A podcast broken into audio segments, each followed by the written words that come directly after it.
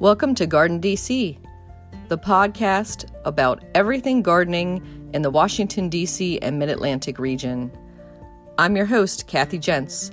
I'm the editor of Washington Gardener magazine, and we're aimed at gardening enthusiasts, people who grow everything from edibles to ornamentals, natives to exotics. If it grows in our area, that's what we talk about.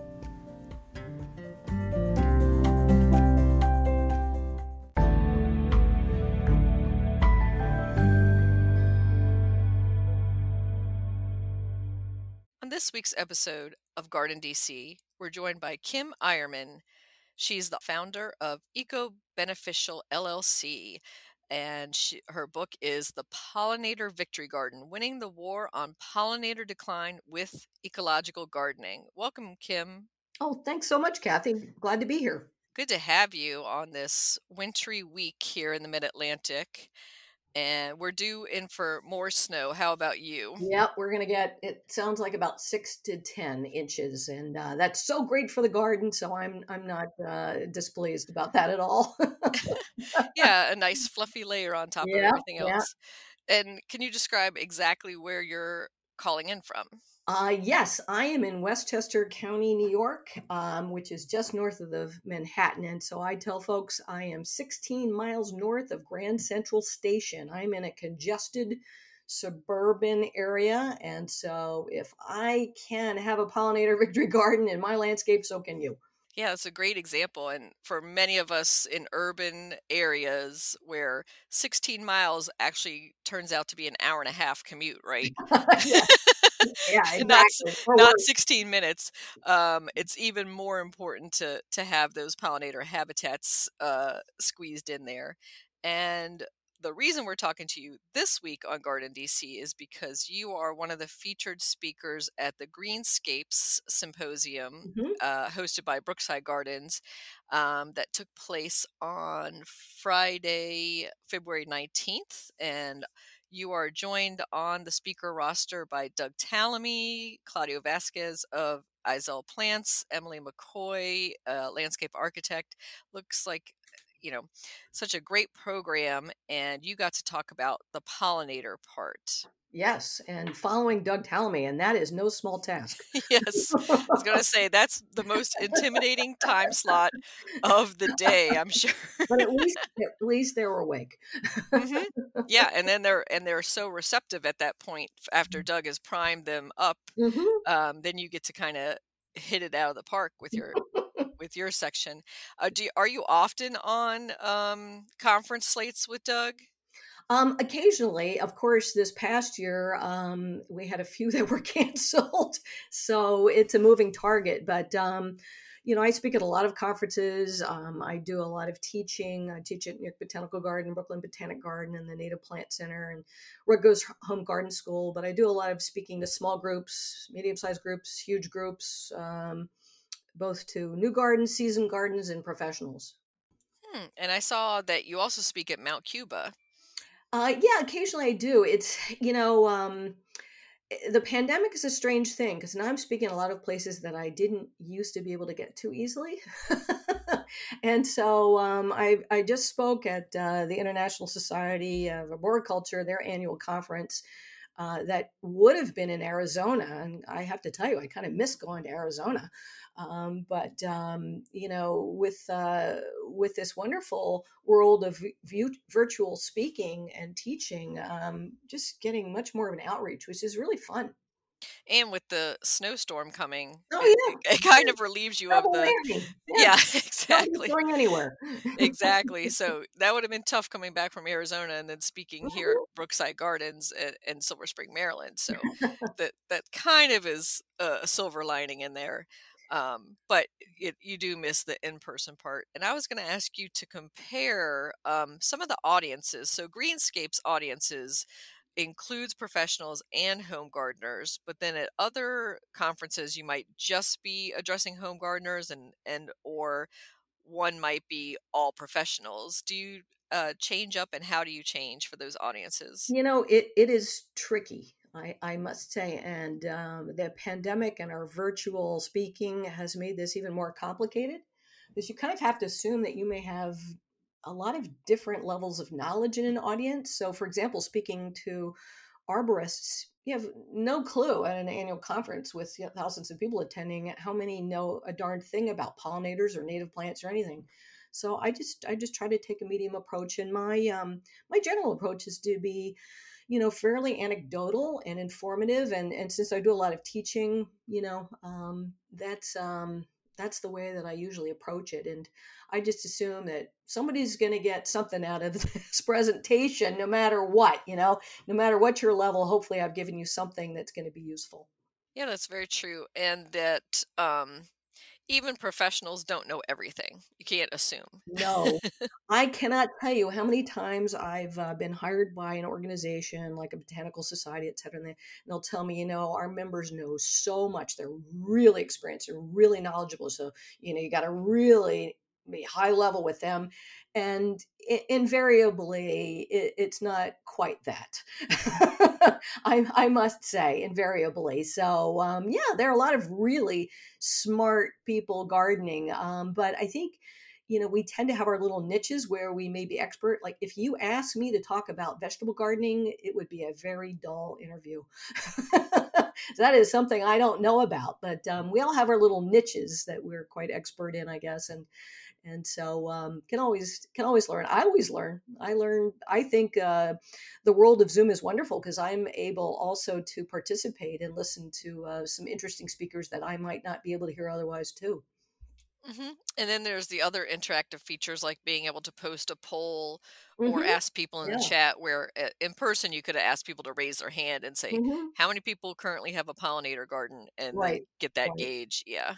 I do miss the the personal interaction, um, but you know we're very fortunate that we have this as an option. So, how did you start on the journey, Kim? Were you born just with chlorophyll in your veins and, and jumped up and, and planted a row of pansies, or how did it happen? So I grew up um, in Maryland, in fact, in Timonium, Maryland, home of the state fair, um, not far from DC. And um, my mother's gardening was mm, not that great. my mother would grow basil in a pot. She'd grow maybe an occasional tomato in a planter, tomato plant. Um, she had a couple peonies and um, uh, this hard plant that she was always battling. I think she spent more time pruning this back than doing anything else in the garden. That was pyracantha. I hated that plant. um, and so I had absolutely zero influence um, from um, my family uh, relative to gardening. But I was a nature freak from the time I was a little kid. I just loved, loved, loved nature. And so as a teenager, I was the one that was going to Outward Bound and going to National Outdoor Leadership School and just immersing myself in it. And so um, I'm also kind of a city girl, right? So when I graduated from college, I moved to New York City and spent uh, quite quite a while there. So I've got uh, I've got a couple different uh, personalities going on, so to speak, uh, things that um, interest me. But living in the city was frustrating because I, I, the only time I could have any contact with nature is when I got out of the city. And so I moved to Westchester County um, many years ago and um, got my little piece of suburban, uh, you know, uh, wonder here with things that grow in the ground. And uh, I started to take classes at the New York Botanical Garden, which was only seven miles away. And um, that connection that I had with nature then kind of translated into my passion for landscaping. So that's how it happened. And then what made you aware first about the pollinator decline? Like, what was your first uh, encounter with that? Well, you know, I think like most of us, you know, it really started with the um, the collapse of honeybee populations, right? Because I don't think most of us really had heard very much about insect decline before that. Now, there certainly was research going on in Europe and you know some other areas of, of the world, but um, primarily in Europe. But um, the the crashing populations of honeybees, which of course are not native to North America, but have been here for 400 years. They were brought in in 1622 to Jamestown, Virginia, along with things like peacocks and bull mastiffs and lots of European weeds. and, um, you know, they've been here a while and um, they've they were kind of the focused focus, excuse me, um, you know, uh, of uh, agricultural extensions in terms of providing information and support on uh, honeybee management because they're, you know, very good generalist pollinators. And so when those populations started to crash, um, you know, I started paying a lot of attention to that and um, wondered, well, what's happening with our own native pollinators? And uh, one piece of information led to another, and realized that there was um, a real lack of uh, robust information about um, crashing of, for example, native bee populations. That a lot of the studies were quite old and um, and not very robust, and that's changed. That's changed dramatically. But then you start thinking, well, you know, when I was a kid, I, you know, I remember going out on a warm summer night, a humid evening, and you'd go out for a drive uh, with your folks, and you'd have insect splatter all over your windscreen in your car, right?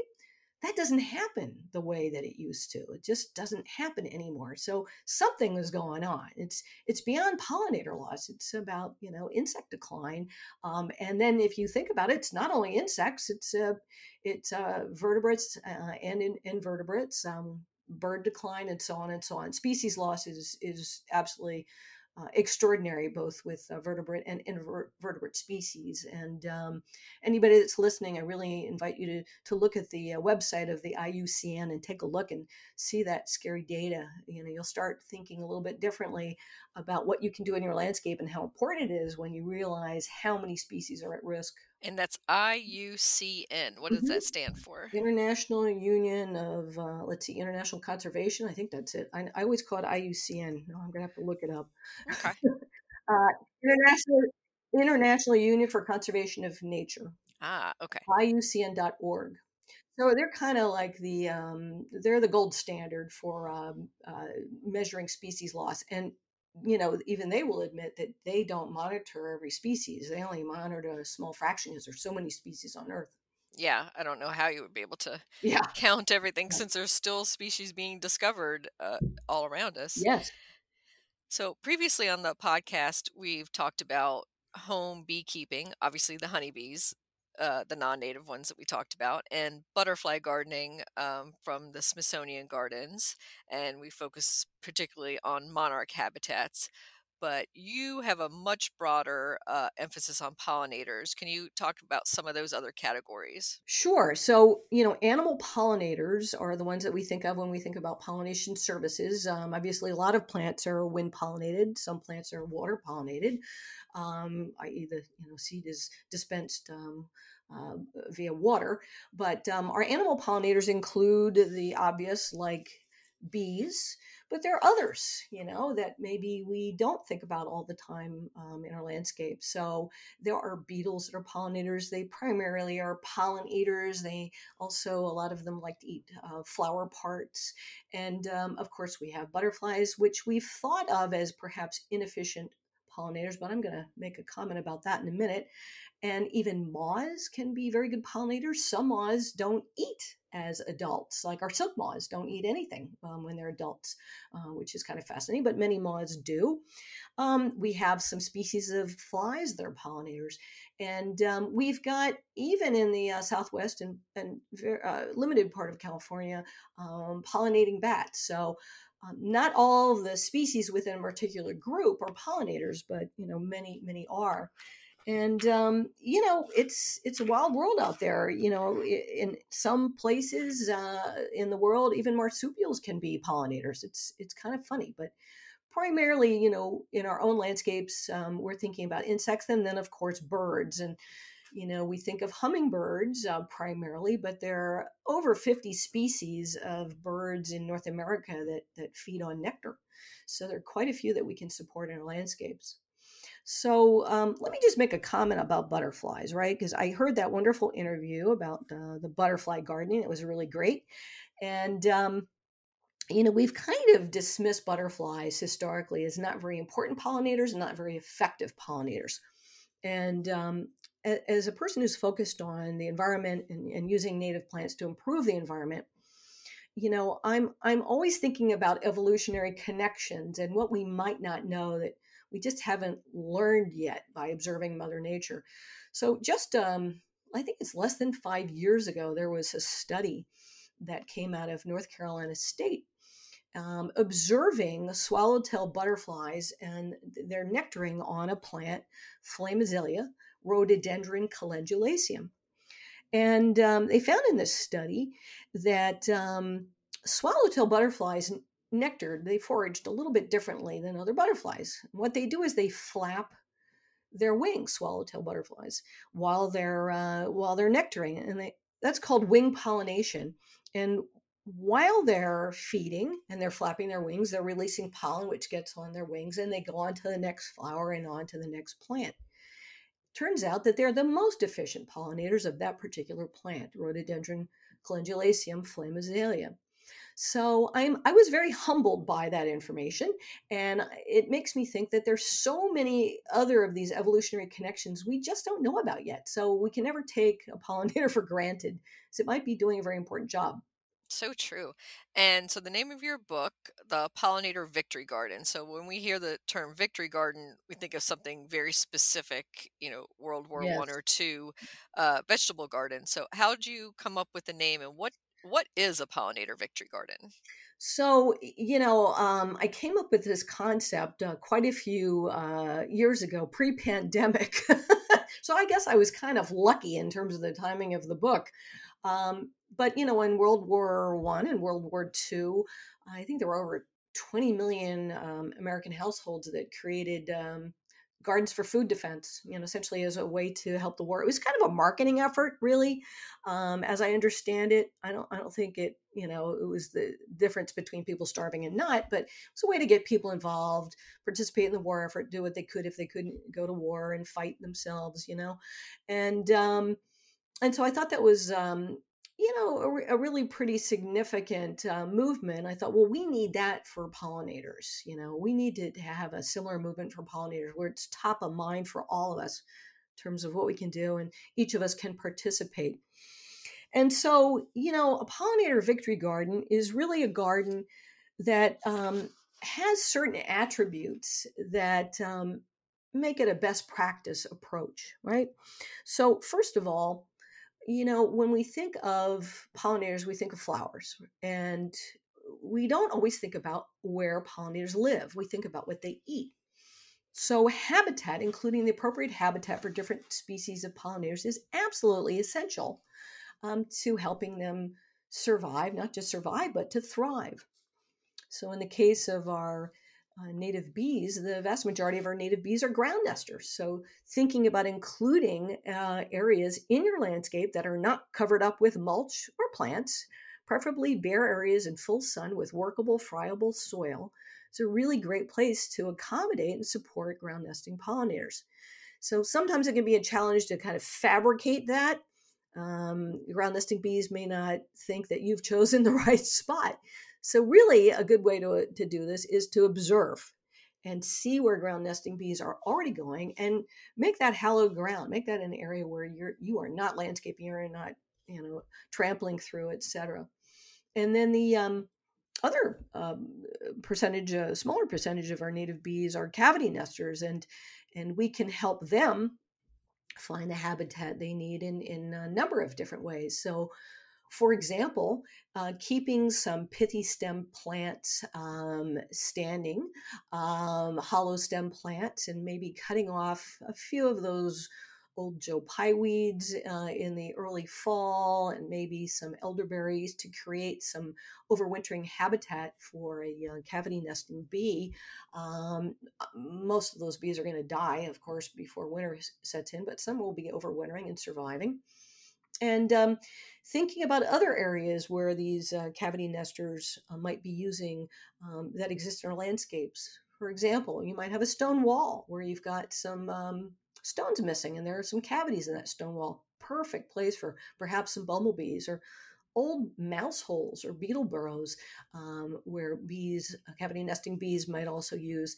Keeping some uh, dead trees or dying trees standing. That sounds like uh, a big ask in small landscapes. I, I understand that. But um, if you've got a tree where there's no target, there's no hazard target, um, okay, you're good to go. But if you um, are concerned about a tree coming down, we'll cut it down to a manageable height and let it uh, let it die because the beetles will tunnel through it, and then those beetle tunnels will be used by by bees. So creating habitat, promoting habitat, encouraging habitat is just as important in a pollinator victory garden as providing floral resources. So that's the first, you know, one of the first best practices. And what would your secondary best practice be? Okay. Oh, where to go with native plants? Okay. If I haven't given myself away yet, I'm a native plant lady, right? So it's it's with a reason, and and trust me, I love plants. I'm a plantaholic. I have a blog post on my website called My Brugmansia. a, a native plant geek goes AWOL. Yeah, I love plants, but I do appreciate the fact that. Um, you know, with development, um, eh, eh, which has been so dramatic over the past hundred years, we've lost so much natural ha- natural habitat where um, you know creatures can can live where we can support wildlife and support our native plants. And so you know the doug tallamy message our homes can be refugia right? They can be um, our landscapes can be places where these creatures if they fly they've got a really good chance of getting here and moving into other areas where they um, can be supported as well. But um, we can really do quite a bit in our our home landscapes. And so um, those evolutionary connections, uh, you know, I've alluded to with the butterfly example, um, aren't always obvious, and um, we, um, you know, we're we are really in in good shape if we use mother's mother nature's cues, right? So pollinators, about 25% of our native bee species are specialists on particular plant pollen. And so, if we know that, then we can start to include some of those specialist plants. And a couple of those I'll mention, and I can't wait for spring. Some of our spring ephemerals, um, plants that emerge before trees leaf out when there's enough moisture and enough sun, and then they die back in the summer. And they're wonderful additions to a woodland or shady garden. So things like Claytonia virginica, right? Little tiny spring ephemeral, charming as can be, easy to tuck into a woodland or shade garden so that plant has an association with um, a particular mining bee, which is a specialist on that plant. Geranium maculatum or wild geranium, there's another one that's also a specialist plant. And even um, sometimes, even if there's not this very strict evolutionary connection between plant and pollinator, um, pollinators have preferences about plants.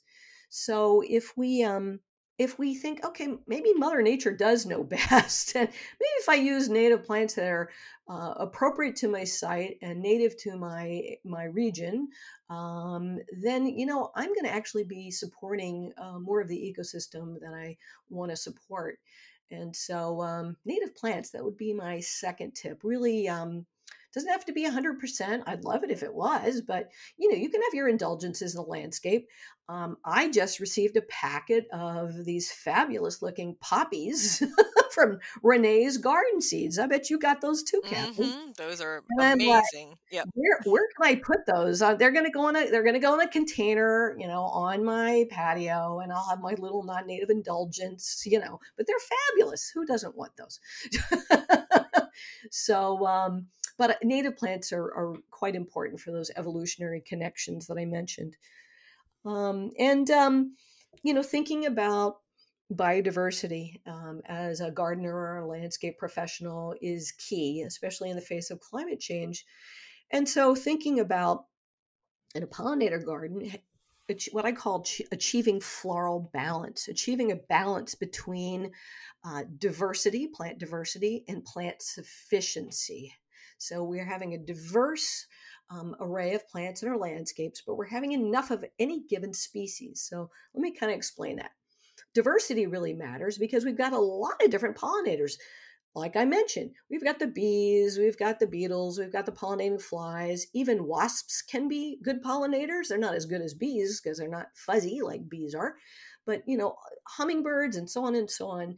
So each group has its preferences in terms of um, suites of plant characteristics. So you probably noticed in your own garden, if you've got wonderful red flowers that are filled with nectar, like a Monarda didyma, a bee balm, or Lobelia cardinalis, cardinal flower, or Silene virginica, you know, um, that wonderful little red plant you'll notice the the uh, hummingbirds will find those. They'll, they'll come into your landscape and they'll scout and they're looking for red because that's their favorite. Now, if they can't find it, yeah, they'll go to a penstemon.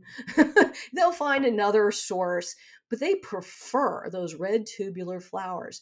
And so those kinds of preferences and um, and a lot of these are just you know evolutionary developments um, exist between plants and pollinators.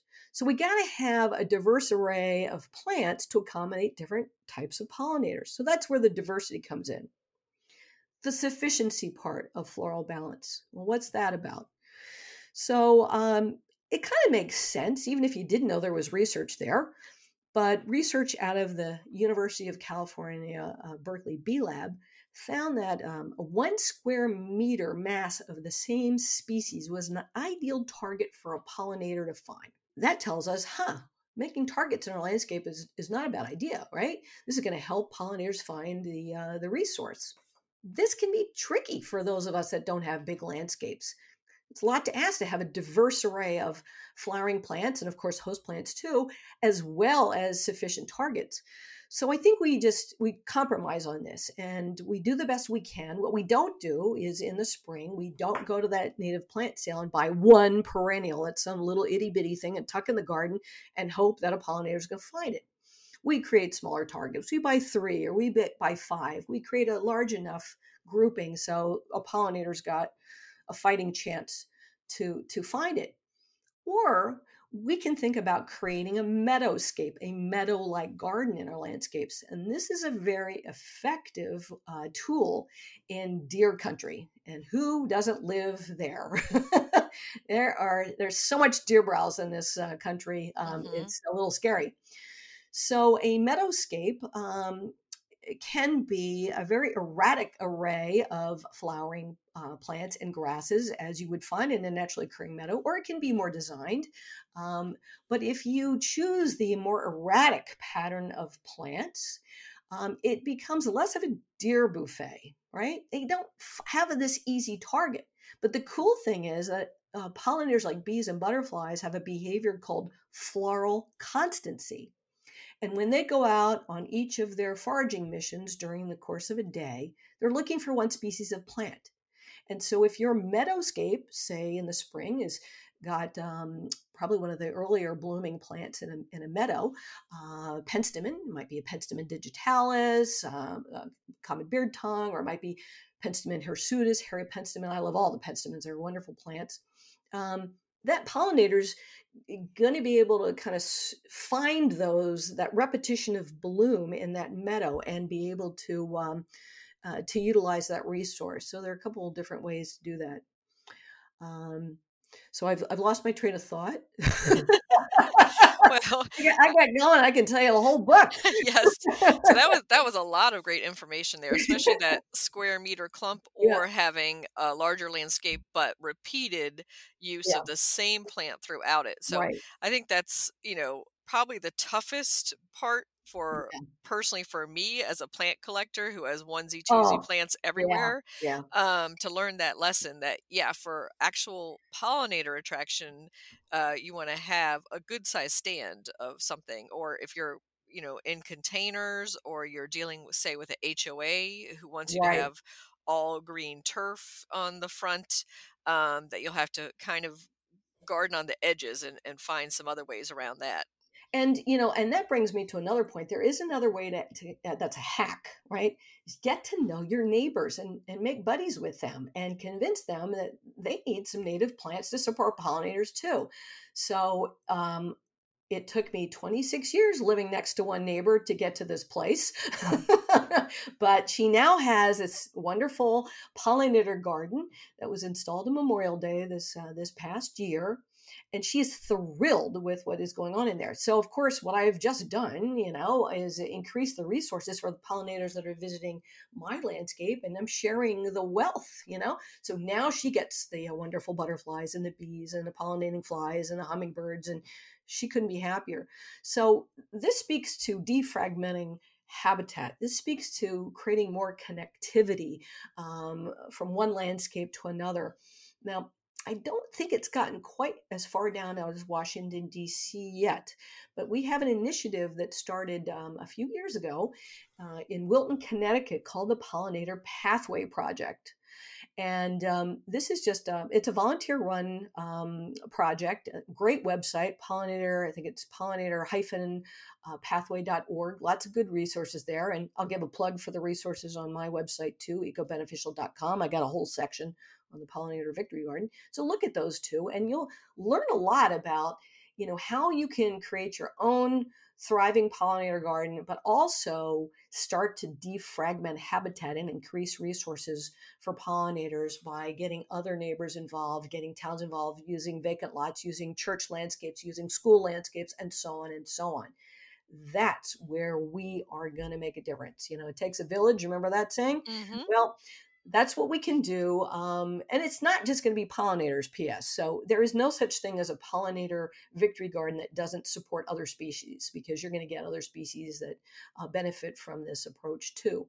But defragmenting habitat and getting neighbors excited, um, I really enjoy this. I mean, to the credit of um, several of my clients, uh, that I've built gardens for, um, they've had me come in and do walk and talks. And we've even had like a plant party with neighbors pre pandemic. Um, where I'll, I'll, come in, uh, do a little lecture, and um, we get some some native plugs to hand out for free to the people that show up. These are friends and family members and whatnot of my clients.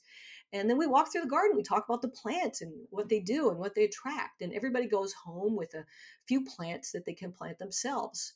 So, you know, I know this is a tall order with a pandemic, right? But um, mm-hmm. we'll we'll get past that. We'll get past that. So do do the kind of sharing that you can do online, um, and um, get other people excited. And it really it's such a fulfilling thing when you've planted a plant and all of a sudden you're seeing creatures that are using that plant that you never saw before. It's it's totally astounding.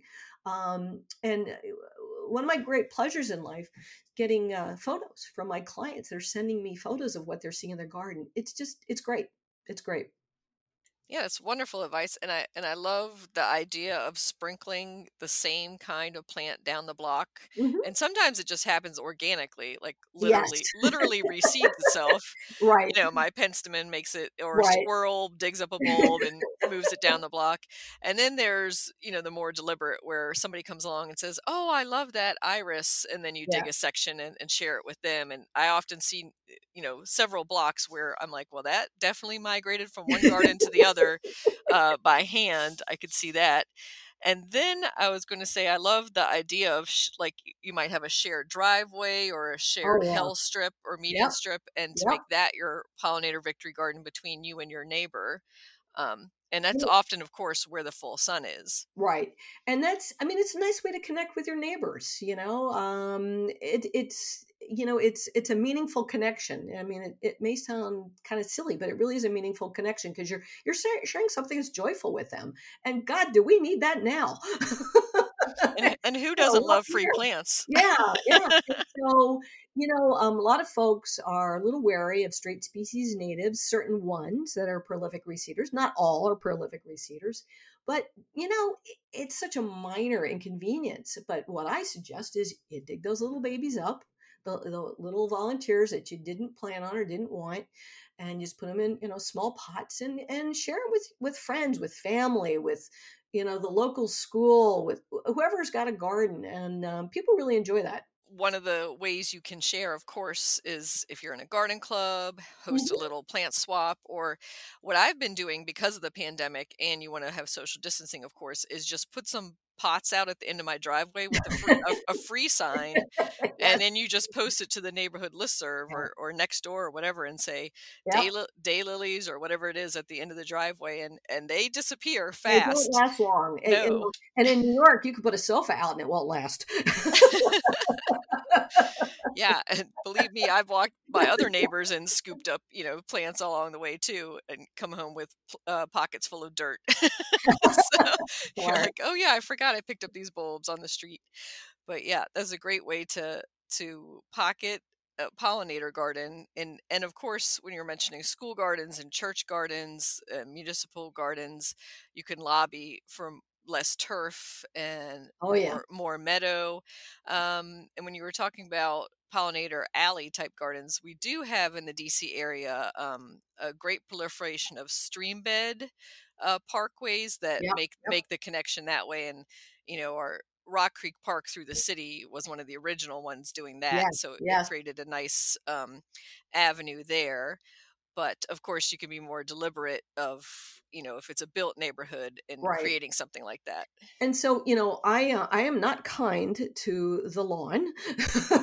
I call the lawn the green desert. It really is kind of an ecological wasteland. It's it's a cultural thing. We adopted this this concept from Europe, but um, you know, turf lawn. Uh, the vast majority of species are not going to be native. You might have a you know a fescue in there or something that's native, but by and large, these are non-native species. And because we keep cutting them and you know we mow them and whatever, they they're not very productive. They also don't have very deep roots, so they're not very good at holding stormwater either. So keep the lawn that you really use, lose the rest. That's my message. And um, so what do you what do you do with that? I mean, how do you and and by the way, just letting you know weeds like uh, clover and dandelions appear in your lawn that does not make a meadow, right? That's better than a very sterile lawn, but that's really not what I'm talking about. What I'm talking about is doing something intentional, right?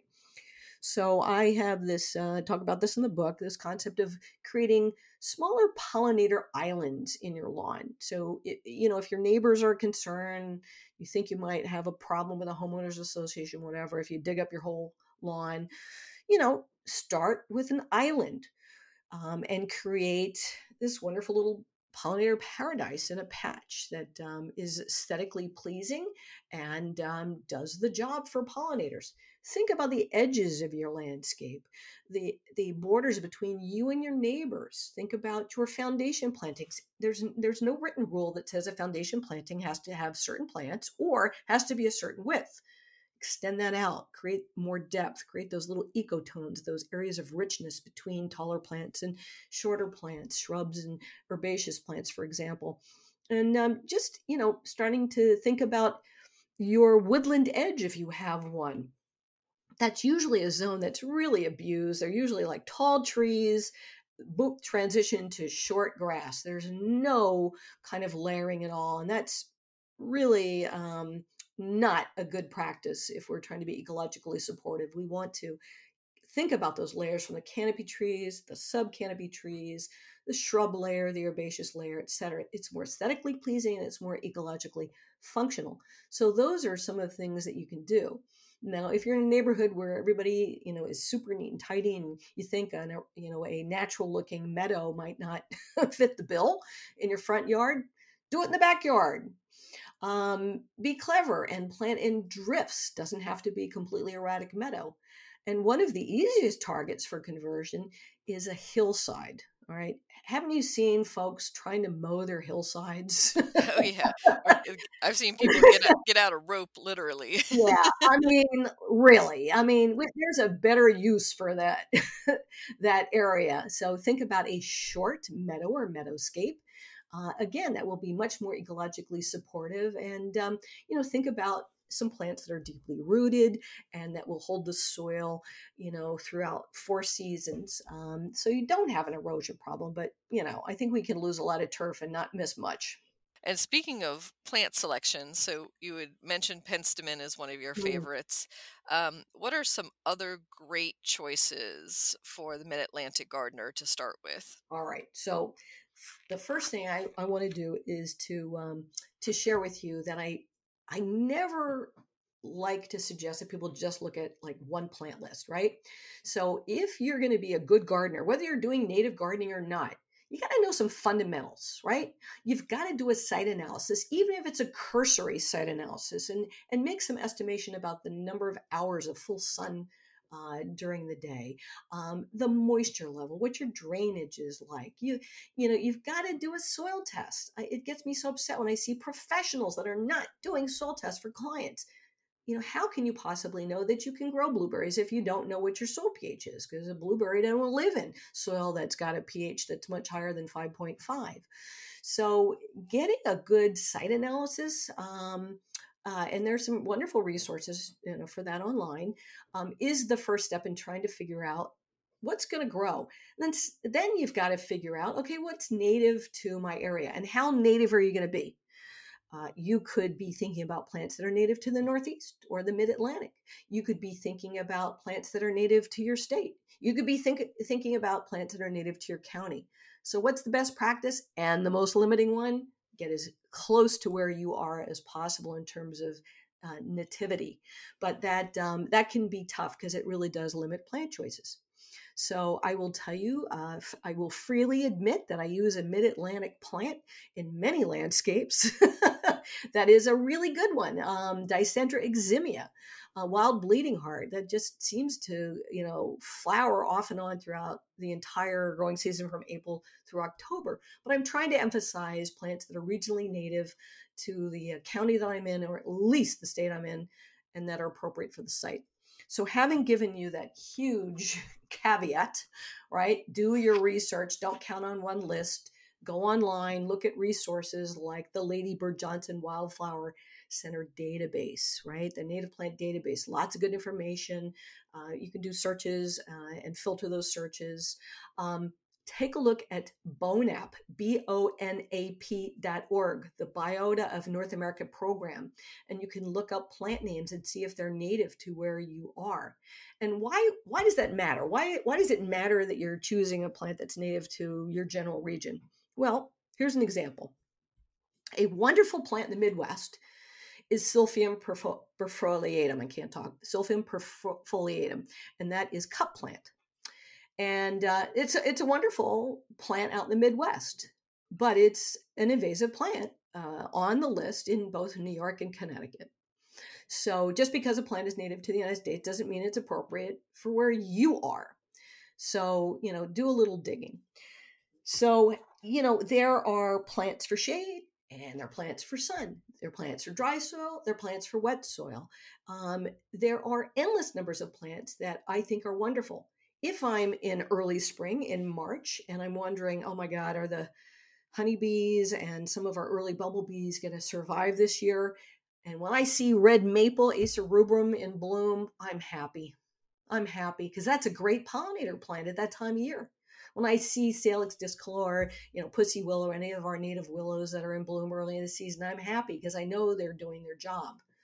Uh, when I see, I'm thinking woodies now, you know, wonderful plants like Cercis canadensis, you know, um, our native red bud, but I know that, um, you know, that's doing a great job. I'm a huge fan of the spring ephemerals for the reasons I explained. They're so important to many of our early emerging pollinators and ones that are particularly ones that are specialists. But they're um, they're plants that um, that I use in in many landscapes if the conditions are good that I think are particularly great pollinator plants. Again, make sure they're appropriate to where you are. Anise hyssop, Agastache foeniculum is a phenomenal pollinator plant. Mm-hmm. And um, it does matter um, you know if you're choosing cultivars which cultivar you you choose i would prefer that you buy straight species when you can find them but um, not all cultivars function the same way in terms of the amount of nectar, the amount of resources, um, or the color being appropriate for the pollinator in question. That's a really good one.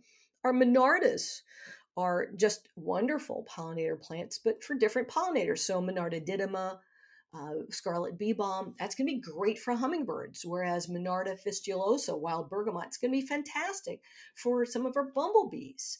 And then Monarda punctata, which is uh, known as spotted bee balm or horse mint, is a f- really funky looking, crazy pagoda uh, arrangement of a bloom that attracts a lot of bees and a lot of wasps.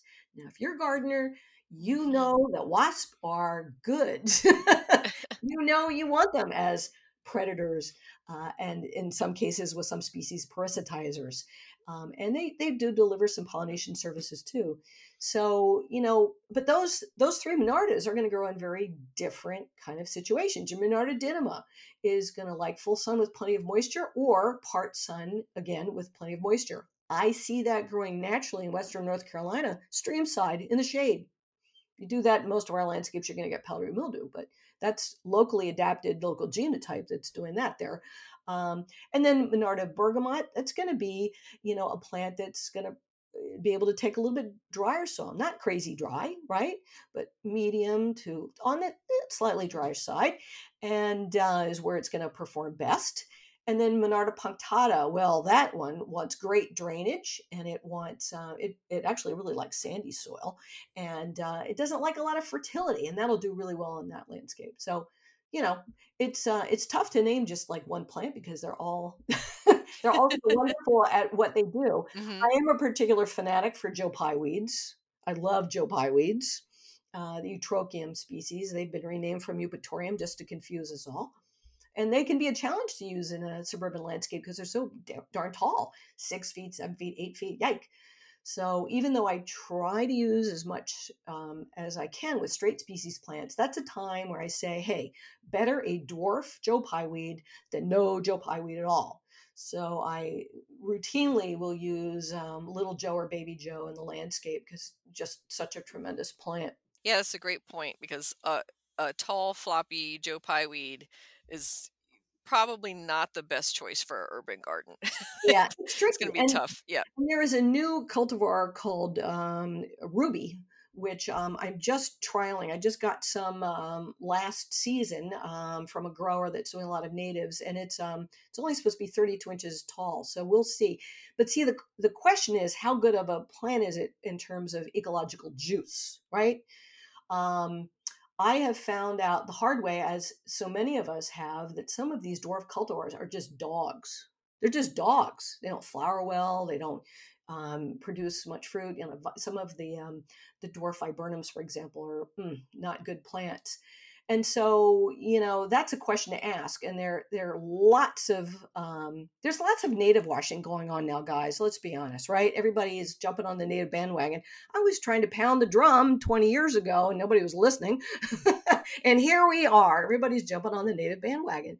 But, hmm you know, use your your brain cells and say, you know, if this plant looks completely different than what I'm used to seeing, you know, is it performing well? And maybe buy one and trial it and see. That's what I do for clients. Before I'm putting these things out in people's gardens, I'm trying them out and seeing if they're garden worthy and whether they have uh, ecological function. So hmm here's here's an example: Bol- Boltonia asteroides, false aster, fabulous plant, late summer bloom, likes moist soil, likes sun, beautiful plant. It's a little leggy. So there's a naturally occurring uh, form, Nana, and uh, so I picked some of those up, and you know, it's only like I don't know, a couple feet tall, perfect. And I thought, okay, we'll see. Well, just loaded, just loaded with pollinators. So for small landscapes or container gardening, and that's uh, that's a topic that I speak about and I teach about um, using uh, native plants in containers. So that that's just a great choice. So you know, there there are always exceptions. There are always compromises that we can make, and there are realities that we have to deal with in our landscapes. Yeah, and it, there's also, of course, your own personal resources and what you can get. And we're so lucky in the DC area to be not too far away from Mount Cuba up the Oh yeah, road, which we yep, mentioned earlier. yep, And they've been doing some phenomenal native versus cultivar trials side right. by side. So you can go out there and, and look in person and also read their research online and Yeah. see, you know, that Phlox Jeana is a Yeah. cultivar that's actually outperforming the straight Yes. species, but, you know, there's a place for all of it in your garden, so Did it's great to you know. did you see that page in my book, Kathy? Well, and I yes, and I visited Mount Cuba myself to to check some of those out and take photos so because it's yeah. it's amazing. So let me let me just talk about that a little bit. And so that's the conundrum. So um, for years, Mount Cuba was doing these plant trials. I've got a, an interview from years ago with uh, Greg Tepper on um, on some of their plant trials, and um, they were focused on garden worthiness for many many years un- until they got a hold of Doug Tallamy. right and so things have changed quite a bit over the years at, at, at mount cuba but i remember greg telling me and he was a horticulturist at that time overseeing these trials um, that their I think it was their 2009 coneflower report, echinacea report. Most of those plants that they trialed were no longer for sale because they're such crappy plants. Excuse my French. Um, by the way, they've just come out with another coneflower report, which everybody should take a look at. Mm-hmm. So, um, so things have changed, fortunately, and in that report, you'll see the pollinator activity on the you know on the different cultivars. So here's the thing. One of the reasons that I am emphasizing straight species plants is for that genetic diversity that comes from that seed, particularly of local ecotypes being so important, right? But we've got the genetic diversity with straight species plants. The truth of the matter is, the vast majority of cultivars, aka nativars, the vast majority of them are propagated asexually. Okay, they're tissue culture, they're cuttings, they're whatever they are, but they um, they're clones. They're all genetically the same. So, hmm, let's think about that. Has that ever gotten us into trouble? Think Irish potato famine, perhaps, in terms of being reliant upon, you know, one particular type of plant that is all the same. Um, so I love Jeana, and and so I split the difference with clients. So I'll use some Jeana because it attracts way more pollinators than virtually any phlox, including the straight species. But I also try to get the straight species in the garden and um, and you know I run the risk of hybridizing, uh, you know, and so distance can be helpful with that, um, kind of keeping them separate. But we need more uh, native straight species plants if we're going to keep the earth going, and we need fewer cultivars. And that's tough because you know when you go shopping for native plants, sometimes the only thing you can find are native cultivars. But if we ask and we talk to vendors and um, we make a request known, we're going to have better choices. It's it's happening. It's happening now. Yeah, and I think if you grow from seed that's collected, you know, from another person's garden, uh, that might be also another way. And there are also naturally accru- occurring cultivars and selections as well. Yes, there there are there are, but typically that's not what you're going to find for mm-hmm. sale. Correct. Know? Yeah. This has been so educational and inspiring. Uh, we have to get out and get some springtime so we can plant some of these natives and get that snow to melt off our spring ephemerals, which will be coming up in a few weeks. Um, can you tell our listeners again how they can contact you and get more information on your book as well? Sure. So I invite you to visit my website, which is ecobeneficial.com, just as it sounds, and uh, just loaded with information, including lots of information on uh, the Pollinator Victory Garden. Um, feel free to contact me on my contact form there. I, I love getting questions from folks. Appreciate that. And um, as far as the book is concerned, you buy it anywhere. Um, you know, books are sold, as they say. But here's my request to you. Eh, I would love it. I would love it if you buy two copies, okay? Buy one on Amazon, fine, but go ahead and find your independent bookseller who's really struggling right now. Okay, had a really, really rough year, and make sure you put in an order with them too, because they need our support. Thank you again, Kim and I am going to be planting even more penstemon than I have currently so I can make that meter size area eh, solid area because I feel like I have a lot of penstemon but not quite to that size. Well, thank you so much, Kathy. Really appreciate you having me today. Hey, it's Kaley Cuoco for Priceline. Ready to go to your happy place for a happy price? Well, why didn't you say so? Just download the Priceline app right now and save up to 60% on hotels. So, whether it's Cousin Kevin's Kazoo concert in Kansas City, go Kevin, or Becky's Bachelorette Bash in Bermuda, you never have to miss a trip ever again. So, download the Priceline app today. Your savings are waiting. Go to your happy place for a happy price. Go to your happy price, Priceline.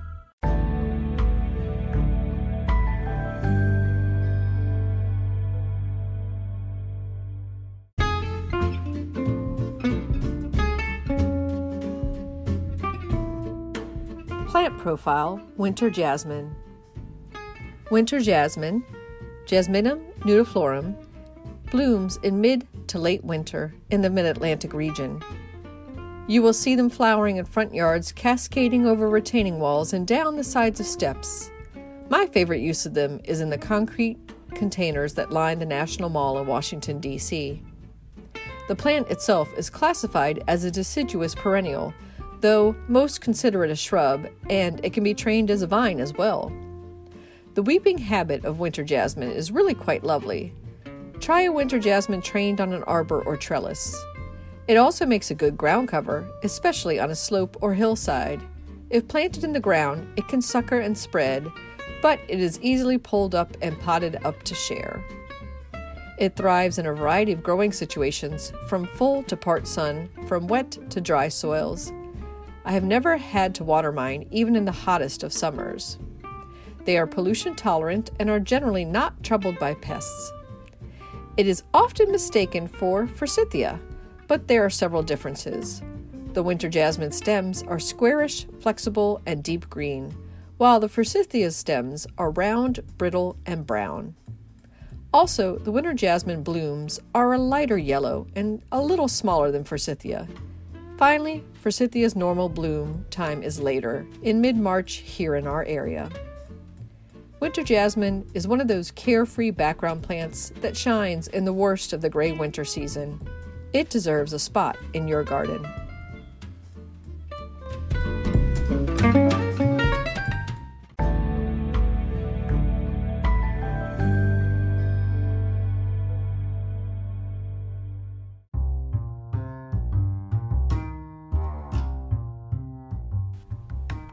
Support the garden media before it's gone. What happened to the G in HGTV? Where did all the garden stories in my local newspaper disappear to? How did the garden section of my local bookstore shrink to just half a shelf? You know that your daily newspapers and local community weeklies are shrinking, but have you ever pondered why one section in particular, sports, never seems to shrink? It's not because it has the most advertising support, nor does it have the broadest appeal. What it does have is a rabid readership base. And when I say rabid, I mean that not only do readers follow every story, both online and in the paper, but they engage with that content. They post comments and go back and read what others write, then comment again. They tweet out links and pass them along on Facebook. They are voracious for any tiny little scrap of new information about their favorite teams and player. Why doesn't gardening have that same kind of enthusiastic ban- fan base? Well, actually, it does. Gardening is by far the most popular pastime in the USA, and we added another 16 or so million gardeners just last year. Alas, though, it's also a primarily solitary pursuit, with each of us in our own garden puttering and weeding in our own little world. Some join garden clubs or volunteer at local public gardens, sure, but the vast majority do not. They may read the garden column in their local daily and nod in agreement or chuckle in amusement, but rarely does it move them to action. Even the touchy subjects of deer and native plants barely get a rise out of even the most passionate home gardener. Sure, we complain to ourselves when the daily paper cuts the home and garden section to one thin column, or when our local PBS station cancels our favorite garden show, but do we know that we are actually causing the demise of these worthy garden communication vehicles by our inaction? What you can do. First, subscribe to both print and online gardening publications, and to other publications that contain garden related content. Give gift subscriptions to everyone you know who may or shown a, a dot of gardening passion within them. Write letters to the editor letting them know you read the garden content and would like to see more of it. Be specific and effusive. Thank the advertisers that do support garden publications and let them know you appreciate their investment by purchasing their products and services. When you share a garden story via email or social media, never copy more than the headline and the first sentence or two, along with a link back to where it is originally published. Copying and pasting the entire story will not let the publishers and other decision makers know what is being read and passed along. They need to see the number of online views and clicks to the original article to measure its reach. Share links to gardening stories often on online social media, whether that be Facebook, Pinterest, LinkedIn, Twitter, etc. Hit like every time you read an online article or article or blog post comment on garden articles. Even if you read the article in the print version, go to the publication's website, blog, or Facebook page and let them know you read it. Your comment can be as simple as keep up the good work. Get passionate. When a neighbor at the annual block party compliments your zinnias, offer to share seeds with them and then tell them about the latest garden book you are reading. If a youngster within your sphere of influence shows the least interest in plants, take them under your wing. At your workplace, share your garden's fresh bounty and tell people how they can grow their own. Don't accept the I don't have a green thumb excuse. Veteran gardeners know that we've all killed many more plants on our way to gardening success than we care to admit. Share this article. Yes, you have my permission. In your garden club newsletters, community garden publications, public garden publications, master gardening group lists, etc. If you need a print version, just contact me at kathyjentz at gmail.com.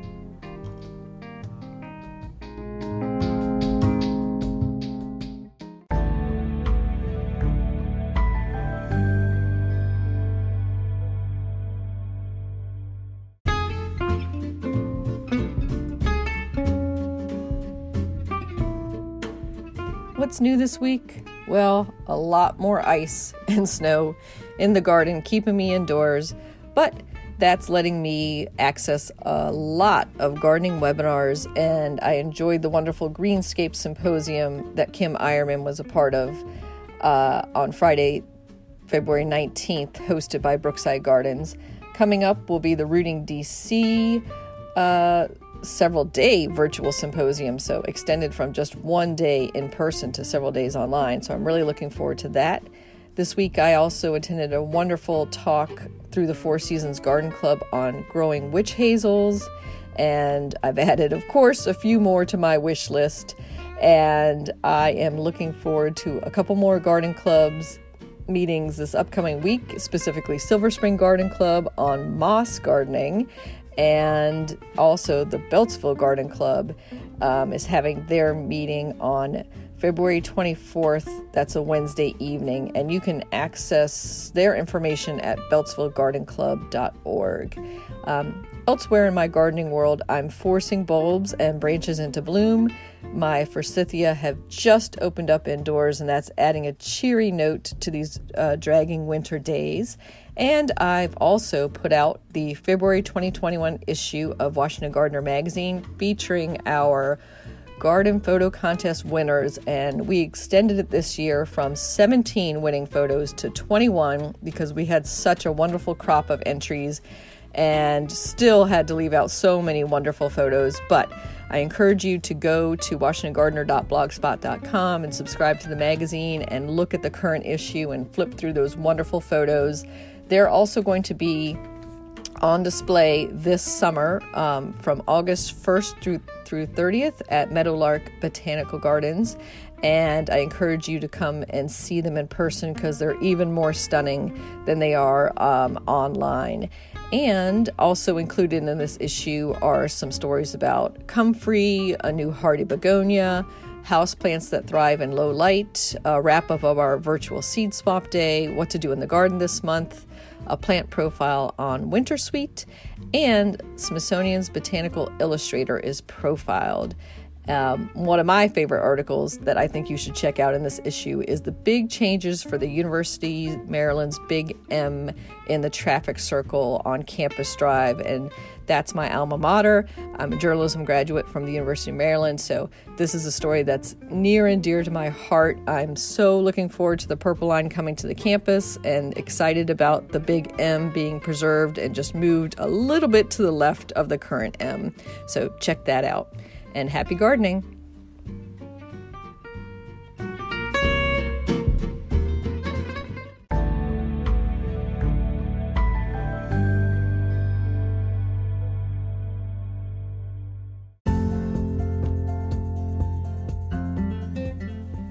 Thank you for listening to Garden DC.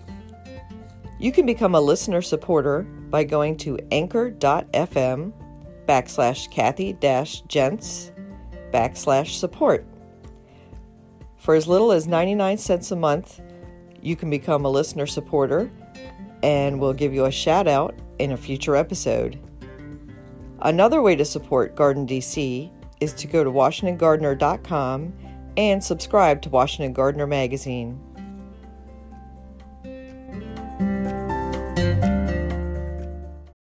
Look, Bumble knows you're exhausted by dating.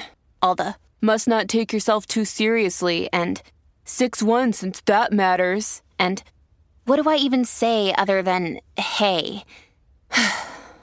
well, that's why they're introducing an all new Bumble with exciting features to make compatibility easier, starting the chat better, and dating safer. They've changed, so you don't have to. Download the new Bumble now.